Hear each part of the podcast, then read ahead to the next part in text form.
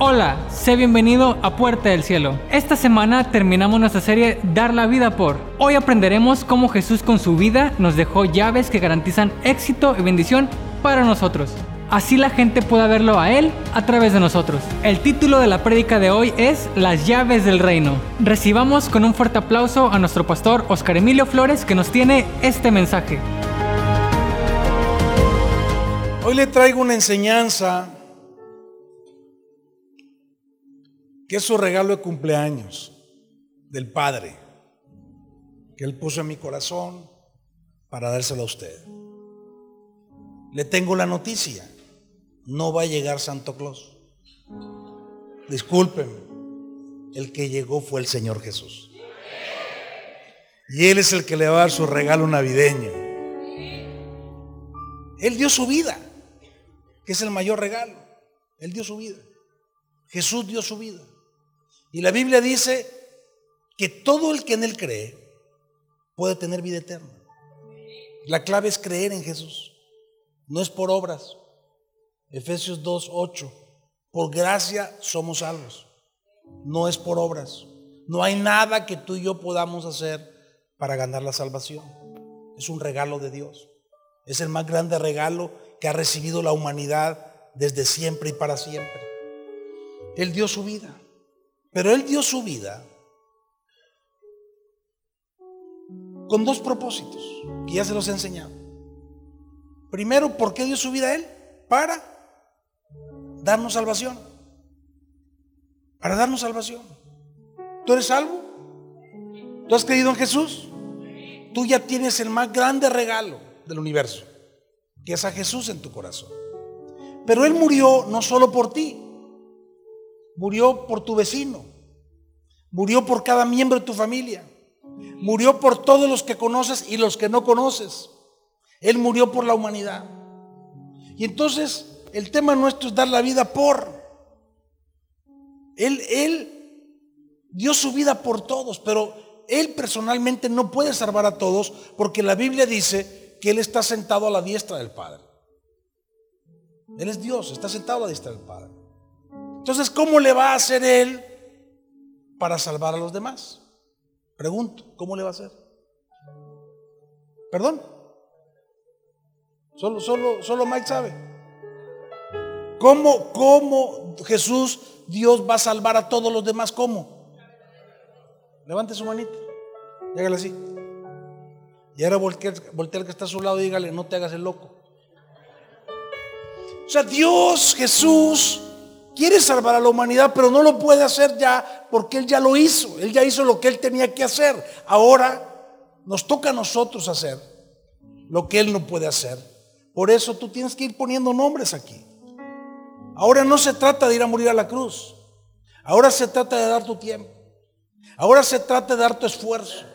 Ahora se trata de tener el corazón de compasión. Ahora se trata de que tú trates de ser como Jesús, que tú y yo crezcamos para ser como Jesús. Que salgamos de nuestros egoísmos, de nuestras envidias, de nuestras competencias, de esas cosas necias y tontas que nos dividen a los seres humanos. ¿Está usted de acuerdo conmigo? Entonces hoy vamos a ver una clave. ¿Por qué? Porque la gente va a recibir a Jesús a través de ti. La gente va a recibir, Dios te bendice a ti para que tú bendigas a otros. Y eso es lo que vamos a aprender hoy cosas poderosas que Dios nos ha dado para poder entregar a otros. Por eso digo que es como un regalo Navidad. Porque Dios te va a dar regalos preciosos hoy para que tú empieces a vivir cosas preciosas, para que tú puedas regalar cosas preciosas. ¿Cuántos dicen amén? Estaba nuestro Señor Jesús en el libro de Mateo, en el capítulo 16. Póngame atención, ahorita vamos a entrar a la palabra.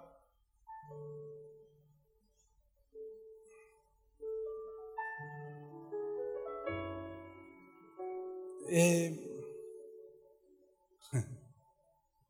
se me pasó algún detalle nada más.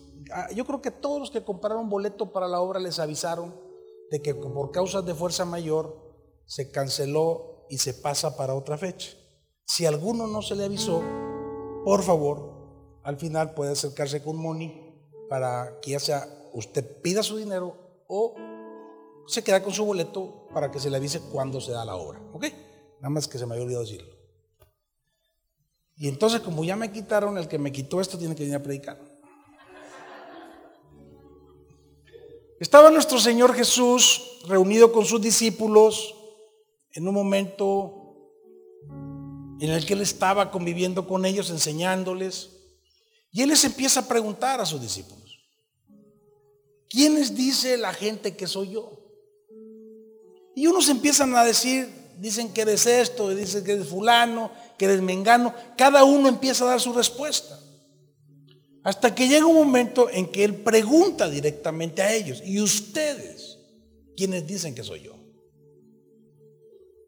Muy diferente, ¿verdad, mis hermanos? Que nosotros veamos qué es lo que la gente dice, qué es lo que la gente piensa y qué es lo que yo digo y lo que yo pienso.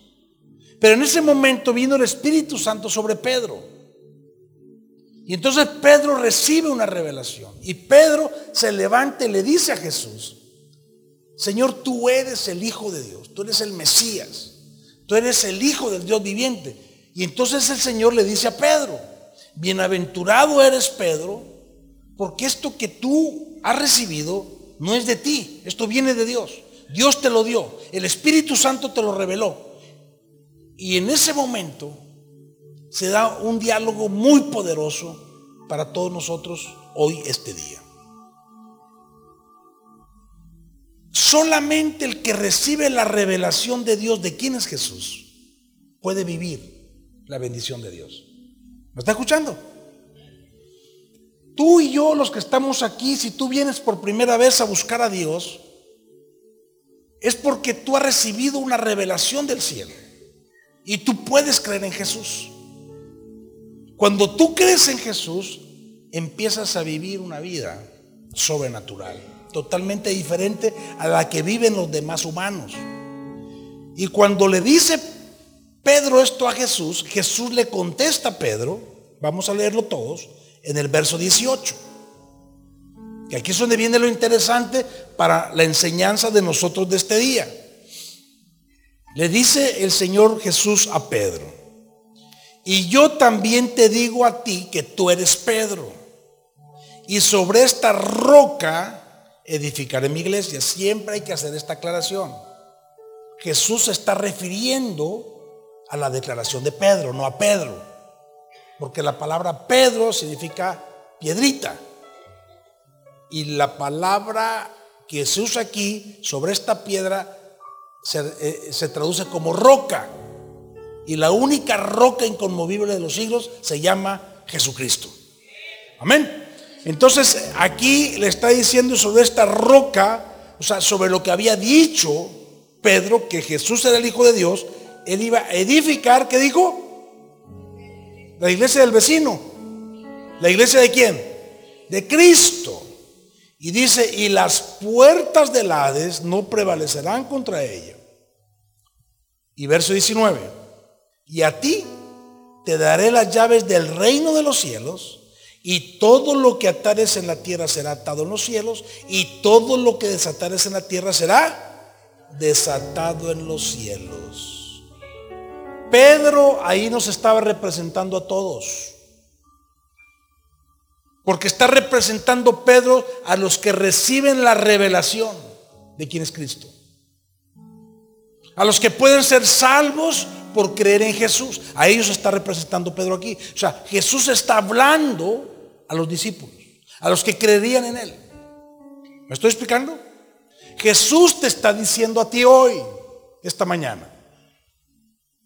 En este regalo navideño que Él te tiene hoy, Él te está diciendo, y yo te digo a ti Pedro, y yo te digo a ti Juanita, y yo te digo a ti Luis, y yo te digo a ti Ana, que te voy a dar las llaves del reino de los cielos y todo lo que ates en la tierra será atado y todo lo que desates será desatado. Es para ti. Te lo está diciendo a ti el Señor hoy, esta mañana. Son tres afirmaciones extremadamente poderosas y sobrenaturales que hoy tú vas a recibir o vas a recordar o se van a activar cerrando este año. Porque estas llaves que te voy a dar hoy, esta revelación, esta enseñanza, es la que tú y yo necesitamos para enfrentar la vida y para que este 2020 sea mucho mejor que el 2019. ¿Cuántos dicen amén? Tres afirmaciones que hizo Jesús. La primera es que él dijo que iba a formar su iglesia. Es la primera vez que en el Nuevo Testamento y en la Biblia se habla de este término, iglesia. Muchos creen que muchos han traducido y sí se traduce literalmente la iglesia como comunión, como coinonía, pero yo quiero que tú sepas que el sentido de iglesia al que se estaba refiriendo Jesús aquí era de gobierno. La iglesia en ese momento en Roma se refería a aquel grupo de hombres de poder que estaban alrededor del César a quien César les confiaba todo, de donde se decidía todo, de donde se gobernaba todo en Roma, a eso se refería. Y cuando Jesús dijo, voy a hacer mi iglesia, lo que estaba diciendo es, yo voy a gobernar este mundo a través de mis discípulos. Wow. Vuelta el que está a tu lado dile, no sabía que eras tan importante. Así es que ahora sí me voy a portar bien contigo. ¿Voy bien? Primera afirmación, formación de su iglesia. La segunda, dijo, ni el, la muerte, ni el infierno va a prevalecer contra ella. O sea, lo segundo que estaba diciendo era dejar claro el poder que iba a tener la iglesia. Ahora, la buena noticia es que la iglesia no es un edificio, no es una organización. ¿Sabes quién es la iglesia? Es el que está a tu lado. O sea, la iglesia somos nosotros. Y lo tercero, la tercera afirmación importante es que Él dejó las herramientas operativas. Qué bonito eso. Él dejó los elementos concretos, específicos, las estrategias para tener éxito en la vida. Les digo cómo iban a tener la victoria total. Se los dejó y a ti te voy a dar las llaves. Las llaves esos son, son secretos. Dios confió a la iglesia información secreta. Tú no te has dado cuenta de eso porque quizás no lo estás revisando bien, pero tú y yo tenemos acceso a información secreta crítica para el funcionamiento del reino de Dios en la tierra. ¿Tú quieres que el reino de Dios funcione en tu casa? ¿Tú quieres que el reino de Dios funcione en tu familia? Tú quieres que el, reino de Dios funcione en tu futuro. ¿Cuántos quieren esto? De esto te estoy hablando hoy. Para que tú y yo vivamos como lo que somos. ¿Qué somos? ¿Cómo? Pero tú personalmente, ¿qué eres? Hijo de Dios. ¿Y Dios qué es? El rey. Sí, Dios es el rey. Y si tú eres hijo de Dios, ¿tú qué eres? hijo de papi. ¿O no? O sea, el hijo del rey, ¿a dónde vive? En el palacio. Voltear que está a tu lado y dile, por favor, me empiezas a tratar bien. ¿Estamos de acuerdo? Entonces, miren, la iglesia es un grupo tan poderoso que ni el infierno puede contra ella. Es más fuerte que el infierno. Y las llaves del reino el, Señor está hablando figurativamente, está hablando de secretos. Repita conmigo secretos. Los secretos del reino son para los ciudadanos del reino. No son para otra gente. Son para los que son ciudadanos del reino. O sea, primero tienes que hacerte ciudadano del reino para que se te entreguen las llaves. Si tú no eres ciudadano mexicano, nadie te va a dar un pasaporte mexicano. Y sin pasaporte mexicano, ¿sí? Tú no puedes hacer nada como mexicano. ¿Sí me estoy explicando, verdad? Entonces, ¿por qué usa la metáfora de las llaves? ¿Para qué son las llaves? ¿Para qué son las llaves? A ver, ¿cuántos traen llaves aquí? ¿Cuántos traen alguna llave aquí? A ver, enséñeme su llave que trae. ¿O no trae llave nadie aquí? ¿Esas de qué son esas llaves? Si, si no trajera la llave del carro, ¿en qué te hubieras venido? A, patín, en Uber. Ya ve, el que no trae llaves del carro es porque anda en Uber. En otras palabras, yo le voy a preguntar, a, ver, le voy a hacer una pregunta, este, muy difícil. Si me la contestan, muy difícil. ¿Habrá alguien aquí que traiga alguna llave que no le sirve para nada? Levante su mano. Ah, canijo. Después hablamos, mano. Después hablamos. O sea, nadie en su juicio sano va a traer una llave que no le sirve para nada. Después hablamos, no te preocupes. Ah, llavero, ah, llavero. Ah, Entonces una llave que no sirve para nada, mis hermanos, es como tener un carro de velocidades y no saber manejar carro de velocidades. ¿Estás de acuerdo conmigo? Y esto es de lo que está hablando la palabra de hoy, porque tú debes de saber que no es suficiente que tú oigas la palabra, tú tienes que saber usar la palabra. Tú tienes que descubrir la llave, los secretos, porque por desconocimiento de la palabra es que nos metemos en problemas. Vivimos en derrota. Vivir en el reino es vivir y obrar en la autoridad ejerciendo el gobierno de Dios en todo en mi vida. ¿Se oyó bien eso, verdad? Repita conmigo. Vivir en el reino es vivir, obrar en autoridad, ejerciendo el gobierno de Dios en mi vida. Dice, te daré las llaves del reino. No para el reino. Del reino. Porque tú no necesitas llaves para entrar. Porque tú eres hijo. Tú ya estás adentro. ¿Sí o no? Tú no necesitas llaves para entrar, porque cuando tú eres hijo, tú ya estás adentro del reino. Por eso dice del reino, porque muchos están adentro, pero tienen todos los cuartos cerrados.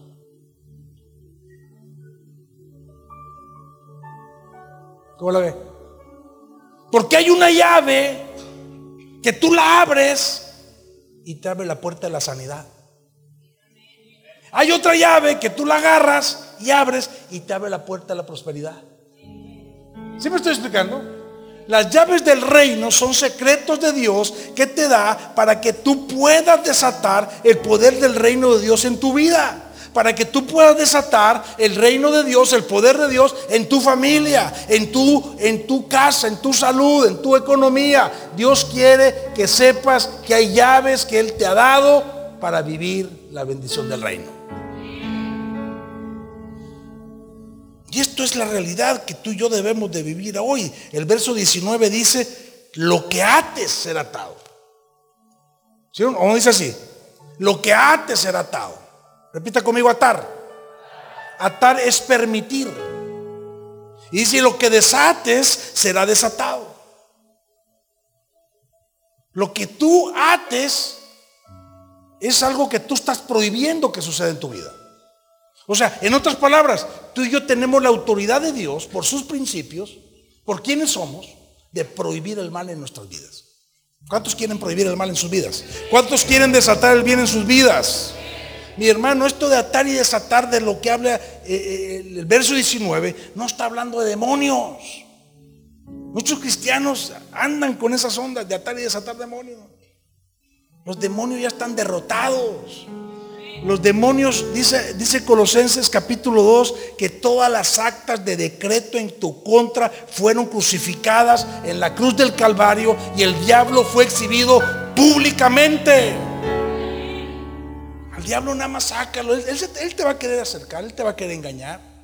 Él va a querer que tú creas en la enfermedad, en la pobreza, en la tristeza. Él te va a engañar. Si tú lo metes, es tu bronca. Pero la Biblia dice que ningún diablo tiene poder contra ningún hijo de Dios. Dice, ni las puertas del infierno van a prevalecer contra el diablo. ¿Está claro? Atar y desatar no habla de eso. Atar y desatar habla de gobierno. Habla de que tú permitas o no permitas algo. La Biblia nos enseña principios que nos dan el poder de prohibir la maldición y permitir la bendición. ¿Cuántos quieren bendición esta mañana? Por eso Lucas capítulo 8, verso 10, Jesús dijo, a ver, póngame. ¿Qué dice? ¿A quiénes? ¿De quiénes, está, ¿De quiénes estará hablando ahí? A ustedes, a nosotros. Dice la Biblia que Jesús dijo que nos es dado conocer los secretos, lo que nadie puede conocer del reino. A los demás no lo entienden. Dios le hablaba por parábolas a la demás gente y la demás gente no entendía nada. Pero Dios dice aquí que nosotros no, a nosotros sí nos es concedido conocerlos. Y en Lucas 32, 12, 32 dice, no tengan miedo, manada pequeña, porque es la voluntad del Padre darles el reino. Lo que Dios está diciendo hoy esta mañana, mi hermano, mi hermana, lo que yo te estoy diciendo esta mañana, es que vivir en el reino tiene que ver con aprender a usar las llaves. Repita conmigo usar las llaves. ¿Qué son las llaves? Misterios. ¿Qué son las llaves? Secretos. No cualquier persona recibe la revelación de quién es Jesús. Por eso tú a veces le compartes a alguien y dices, este cómo no puede creer. ¿Cómo no? Puede? miren, hay gente a la que Dios le hace milagros y no cree. ¿Usted ha visto a esa gente? Yo le he visto. Dios le hace milagros contundentes y no creen. Porque no les ha llegado la revelación. Igual es en esto, mis hermanos. Ahí está la Biblia en, tu cara. Ahí está, pero, pero no tiene la revelación para vivirla. Porque cuando tú no vives lo que la Biblia dice, es que tú no estás creyendo lo que la Biblia dice. Y entonces no se puede producir la promesa de Dios. ¿Está usted de acuerdo conmigo en esto? El reino de los cielos no es un grupo secreto, pero sí tiene secretos. A lo que Jesús le llamó llaves. ¿Qué es un secreto? ¿Qué es un secreto? Es algo que yo sé que otro no sabe. ¿Sí o no? Hay mucha gente que no lo sabe. Por eso Dios nos da los secretos a nosotros, para que los llevemos a los demás. De eso estamos hablando esto. ¿Cómo vamos a llevar los secretos a los demás? Por ejemplo, los milagros. Los milagros. Yo te pregunto, ¿un milagro tiene una explicación? Lógica, racional. Ahorita me estaban platicando varios milagros aquí. Tremendos, sobrenaturales, increíbles. Entonces un milagro no tiene explicación humana, porque desafía las leyes naturales. Los discípulos vieron a Jesús hacer milagros. Los discípulos vieron a Jesús caminar sobre las aguas. ¿Sí o no? Yo nunca he visto. ¿Usted ha visto a alguien caminar sobre las aguas? Yo hasta ahorita no he visto ninguno. Ellos lo vieron, ellos vieron a Jesús sanar enfermos. Ellos vieron a Jesús resucitar muertos. Ellos vieron a Jesús hablarle a un árbol y que el árbol se secara por la palabra que Jesús le dio. El árbol se secó inmediatamente. Ellos vieron a Jesús hablarle a las nubes, hablarle al viento y que cesaran completamente. ¿Sí o no? Ellos vieron a Jesús multiplicar el pan. Ellos vieron a Jesús sacar de la boca de un pescado una moneda para pagar impuestos. Ellos vieron muchas cosas milagrosas que están fuera de la comprensión humana. Mi hermano, mi hermana, hoy te vengo a decir que no se trata de que tú comprendas, se trata de que tú uses las llaves secretas. Dios quiere desatar la bendición en tu vida, pero no lo va a hacer si tú no usas las llaves. Para Jesús, eh, todo lo que él hacía no era un milagro en el sentido estricto de la palabra. Jesús simplemente sabía cómo hacer. Él usaba las llaves. Él conocía las llaves, él sabía qué llave él utilizaba y abría la cerradura de la prosperidad. Él sabía qué llave abría la cerradura de la sanidad. Él sabía que llave habría la paz, habría la autoridad. Por eso él dijo, el que me ha visto a mí ha visto al Padre. Si no me creen por lo que digo, créanme por lo que hago. Será obvio que Dios estaba con Jesús. Eso está en Juan capítulo 10, verso 78. Ver a Jesús, mi hermano, mi hermana, es ver el reino de Dios en acción. Era natural para él, porque él era el Hijo de Dios, era el Mesías. Y él lo que espera es que sea igual para ti para mí. Jesús espera, así como para él era natural hacer todo lo que él hacía, por eso te lo estoy mencionando, él espera que para ti para mí sea exactamente igual, que tú puedas sanar, que tú puedas prosperar, que tú puedas bendecir, que tú puedas sacar demonios como cualquier cosa todos los días. Con ese entusiasmo de ustedes definitivamente no hacemos ni un tamal. Jesús nunca tuvo la menor duda de que la iglesia estaba lista para vivir todos los milagros. Y por eso antes de ir a la cruz, en Juan 14, 12, Él dijo, ¿quién lo dijo? ¿Quién? Juan 14, 12 Jesús dijo, ciertamente les aseguro. ¿Cómo dijo? ¿Cómo? Les aseguro que el que cree en mí, las obras que yo hago, también Él las hará y aún las hará mayores.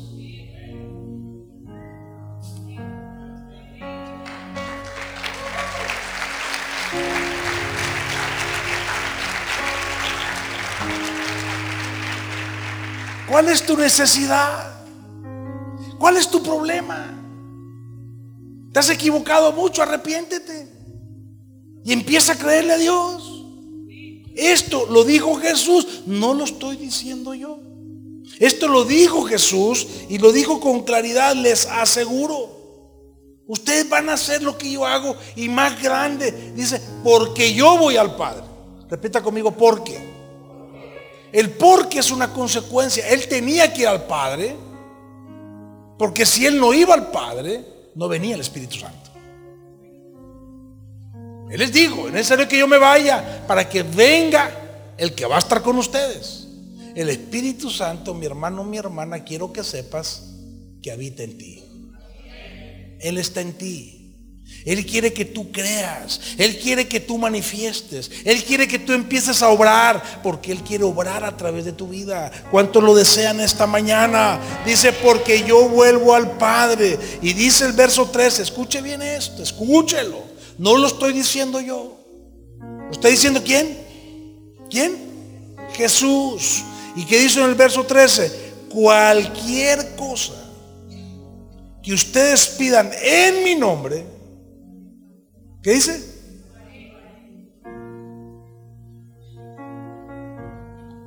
Ese su entusiasmo me tiene apantallado. Cualquier cosa que tú pidas a Dios en el nombre de Jesús, dice Él que te la va a dar.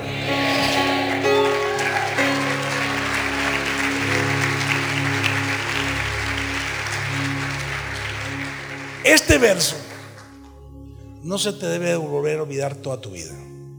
Esta es la llave más poderosa que tenemos todos los creyentes. Esta es la llave más poderosa orar en el nombre de Jesús. Pero esto no es mecánico, tú tienes que tener la revelación, mi hermano, mi hermana. Tú no te puedes cansar de pedir en el nombre de Jesús lo que tú necesites. Lo que tú anheles, lo que tú buscas, porque aquí está diciendo claro cualquier cosa y cualquier cosa del hebreo, del español, del inglés, del alemán, del chino, cualquier cosa significa cualquier cosa. Claro, no te va a dar tus egoísmos vanos, pero si tú pides cosas conforme a la voluntad de Dios, Él te las va a dar. Dice verso 14, lo afirma otra vez, lo dice dos veces. Cualquier cosa que pidan, yo lo haré. Y después dice, lo que pidan en mi nombre, yo lo haré. Miren, los doce apóstoles vieron esta llave de la oración de Jesús en acción. Cinco panes y dos peces había en un lugar para alimentar a cinco mil gentes. Usted ha escuchado. Si usted no había escuchado esa historia, yo se la platico rápido. Habían cinco mil gentes que Jesús le dijo a sus discípulos, denles de comer ustedes. A sus discípulos. Como Dios te está diciendo hoy a ti. Que tú vayas y bendigas a otros. Escúcheme lo que le estoy diciendo esta enseñanza. Jesús te está diciendo hoy esta mañana, Tu familia necesita bendición, tus, sus vecinos necesitan. ¿Por qué? ¿Por qué estamos yendo a las casas, muchos de los que están aquí? Porque sabemos que este es el llamado de Jesús. Hay mucha gente que necesita ser bendecida. ¿Cuántos están de acuerdo conmigo con eso? Esta parábola habla de eso. Jesús le está dando una enseñanza a sus discípulos diciéndoles, ahí hay cinco mil hombres, casi 15 mil gentes que necesitan ser alimentados y yo les digo a ustedes que ustedes los vayan a alimentar. ¿Y cuál fue la respuesta de los discípulos? Señor, así todos, todos aguitados. Es que fíjate, Señor, que, que nada más tenemos cinco panecitos y dos pececitos. Esto es todo lo que tengo. Jesús ya les había enseñado la oración del Padre Nuestro. ¿O no? Jesús, ellos no vieron la llave. Ellos, Jesús lo que quería ver es si, si estos cabezones, o sea, los discípulos, no, ustedes no, los discípulos, habían entendido que les enseñó a orar, Padre nuestro que estás en los cielos. ¿Y quién les había dicho cómo era la onda? Esto es todo lo que tengo. En otras palabras, no lo vieron, se les pasó la oportunidad. Pero Jesús que hizo? Oró al Padre, dio gracias y les dijo repartan. Y empezó a suceder el milagro. Empezó a suceder el milagro. Porque la oración en el nombre de Jesús desata el poder en tu vida, en tu familia, en tu futuro y en todo lo que Dios te ha dado. Cuando tú oras en el nombre de Jesús, Él responde cualquier petición tuya. Aleluya. ¿No vieron la llave? Lo único que tenemos es, mira, cuando tú conoces las llaves, Nunca más vas a poder decirle al Señor, es que Señor, mire que, es que yo tengo poquita fe. Ore usted por mi hermano, porque usted, a usted sí lo oye el, patrón. Usted cuando empieza a conocer las llaves, usted no vuelve a decir, Señor, mira, esto, es que yo estoy chiquito, es que yo, yo, es que yo, hay, hay hermanos aquí que tienen cinco años en la iglesia y dicen, no, es que yo acabo de conocer al Señor. Ya todos barbones aquí.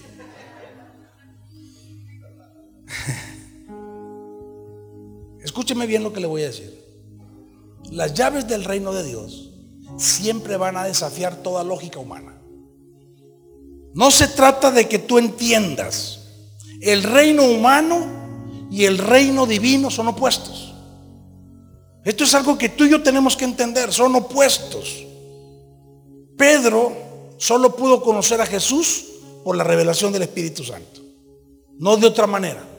Tú y yo, hoy este día, si tú me estás escuchando, no a mí, sino lo que te estoy predicando, la palabra, Dios puede estar ahorita y yo espero que Dios ahorita esté trayendo una revelación sobre tu vida para que tú digas, yo empiezo a usar esas llaves.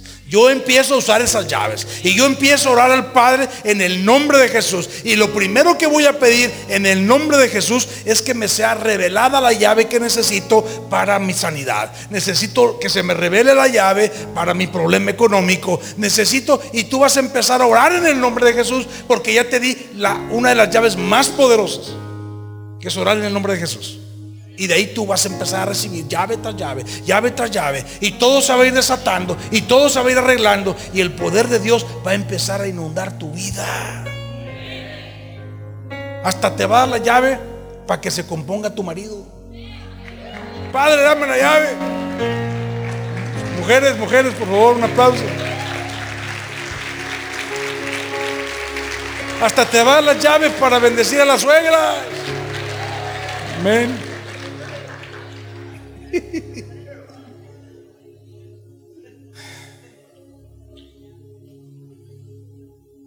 Yo les pregunto, ¿cómo la gente avanza en nuestra sociedad? En el mundo. ¿Cómo, cómo la gente logra cosas allá afuera? Transando. ¿Verdad que sí? El que tranza, el que no tranza, mintiendo, robando. A veces hasta matando a la gente, hiriendo, manipulando, pasando por encima de los demás. Le pone el pie al de abajo para subir más para arriba. La gente allá afuera sube haciendo lo que quiere hacer. Aquí en el reino de Dios es diferente, es contrario. Si tú quieres que Dios te dé, tienes que dar. Aquí no es tomar, aquí es dar. En vez de acumular es compartir. En vez de retener es soltar. En vez de odiar es amar. En vez de yo primero, los demás son primero. ¿Sí me estoy explicando? Es diferente. Es otra lógica. Parece contrasentido. Pero es como Dios ha diseñado para que tú y yo seamos bendecidos. Hay una ilustración que te quiero dejar para ir cerrando esta enseñanza de hoy. En Marcos capítulo 10 hay un joven que después de leerlo, pues tú te das cuenta que él se creía Juan Camaney. O sea, él se creía la última Coca-Cola del desierto.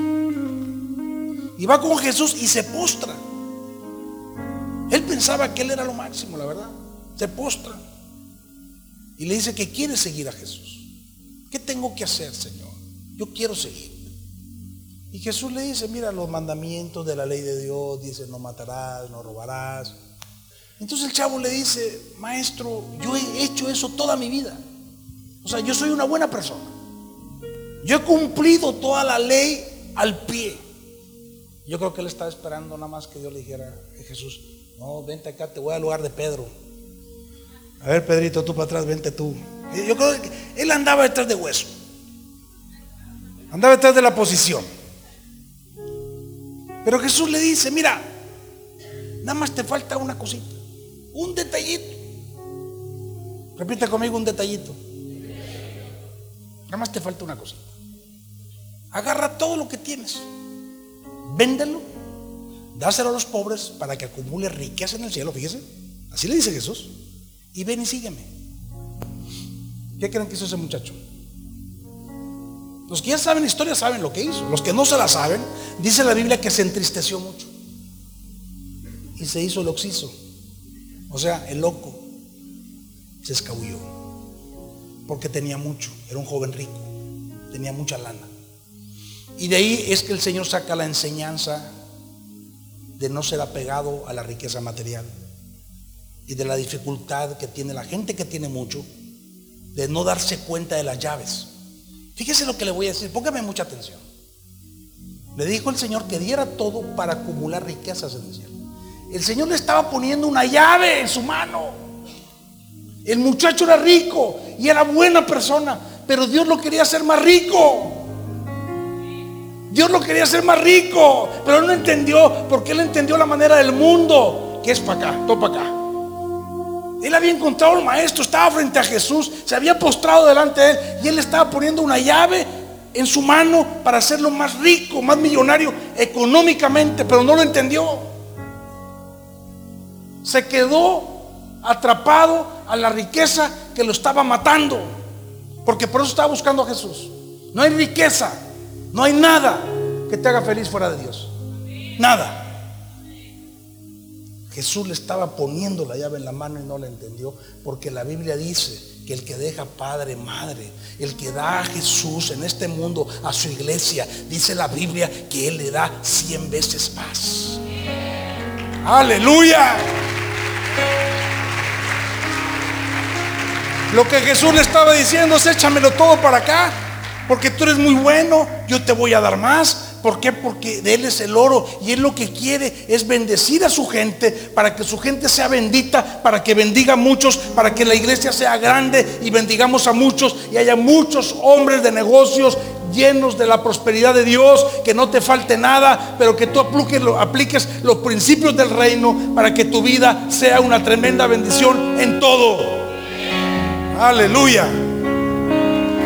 Uh.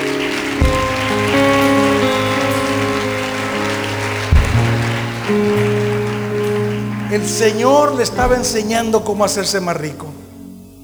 Pero él se aferró a la riqueza que lo estaba secando por dentro, en vez de entrar en una riqueza que le daría lo material y lo espiritual. Aleluya. Póngase de pie. Gracias por escuchar hasta el final. Te esperamos en el siguiente podcast. Síguenos en nuestras redes sociales, Facebook, Twitter e Instagram como arroba Puerta Cielo.